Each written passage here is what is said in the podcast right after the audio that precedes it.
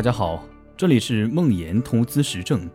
梦岩是且慢创始人，在互联网金融行业十余年，深入理解并实操美股、港股、A 股等多种投资方向。每周都会记录自己的实盘业绩和心得体会。感兴趣的话，可以关注梦岩的微信公众号。今天和大家聊聊，我们该用多长的时间来衡量自己做的事情。先和大家分享三个和六年有关的故事。第一个六年。九十一岁高龄的楚城的创始人褚时健去世了。当时朋友圈里有很多悼念楚老的文章。楚老前半生被称为烟草大王，曾是云南红塔集团的董事长。尽管这是他事业的一座高峰，但坦言我并不欣赏这段经历。先做大再做对，还是先做对再做大？我还是更喜欢后者。但出狱后，楚老的选择着实震撼了我。二零零二年，一个七十多岁的老人选择做一件至少需要六年才能看到结果的事情。我经常说，具有长期视角的人具有巨大的竞争优势。可是换位思考，自问自己七十岁的时候是不是可以做出同样时间尺度的选择？我可能还是会摇摇头。我想起另一个六年。这个六年来自我最喜欢的电影《肖申克的救赎》。蒙冤入狱的安迪·杜弗兰希望在监狱中建造图书馆，被典狱长拒绝后，决定每周给州长写一封信，寻求经费支持。尽管所有人都认为这并不可能，而且寄出的信也没有丝毫回应，但他始终坚持。当州长终于受不了回信的那一天，安迪笑得很开心。说道：“我只写了六年，接下来安迪又花了六年，把每周一封信改成两封。州议会终于知道他没这么容易打发，最终通过决议，每年支付五百美元，用于肖申克监狱图书馆的建设。与此同时，安迪花了十九年，凿开了狱中的好友认为六百年也无法凿开的墙壁，重获自由。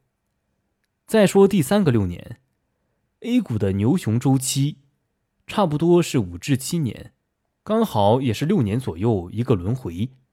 且慢上的权益型策略，我们都不停的提示投资者要用至少三至五年以上不用的闲钱，这是因为至少需要三至五年才能有较大的概率来获取较高的长期收益率。而 A 股市场上的大多数投资者们。是用一个什么样的时间尺度来看待投资这件事呢？十年、六年、一年，还是一个月？挨打的时候不想在，吃肉的时候不缺席，这恐怕是很多人的希望。可是凭什么呢？我们为什么可以不用写六年的信就得到建造图书馆的经费呢？我们为什么可以不经过六年的风吹日晒就可以收获漫山遍野的储成呢？我们为什么可以不经过熊市的播种，就在牛市大赚一把呢？最近的我们都在讨论现在应不应该卖、适不适合买的问题。今天的我们是另一个思考的角度。当你有这样的问题的时候，不妨问问自己：我投资的时间尺度是多久？如果你是以十年甚至五年的时间尺度来看待投资这件事。并且知道现在的股市依然处在不贵的状态，你就可以做出正确的选择。如果你的眼中有六年后漫山遍野丰收的储城，有六年后熙熙攘攘、秩序井然的图书馆，你就会知道现在应该做些什么。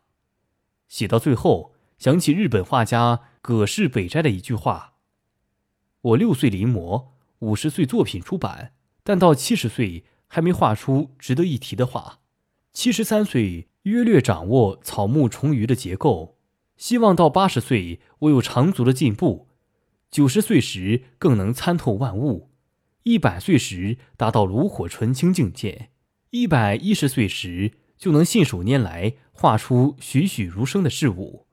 若够长寿，可证此言不虚。希望有一天我也可以拥有这样的时间尺度。欢迎关注梦言微信公众号，更多精彩内容与你分享。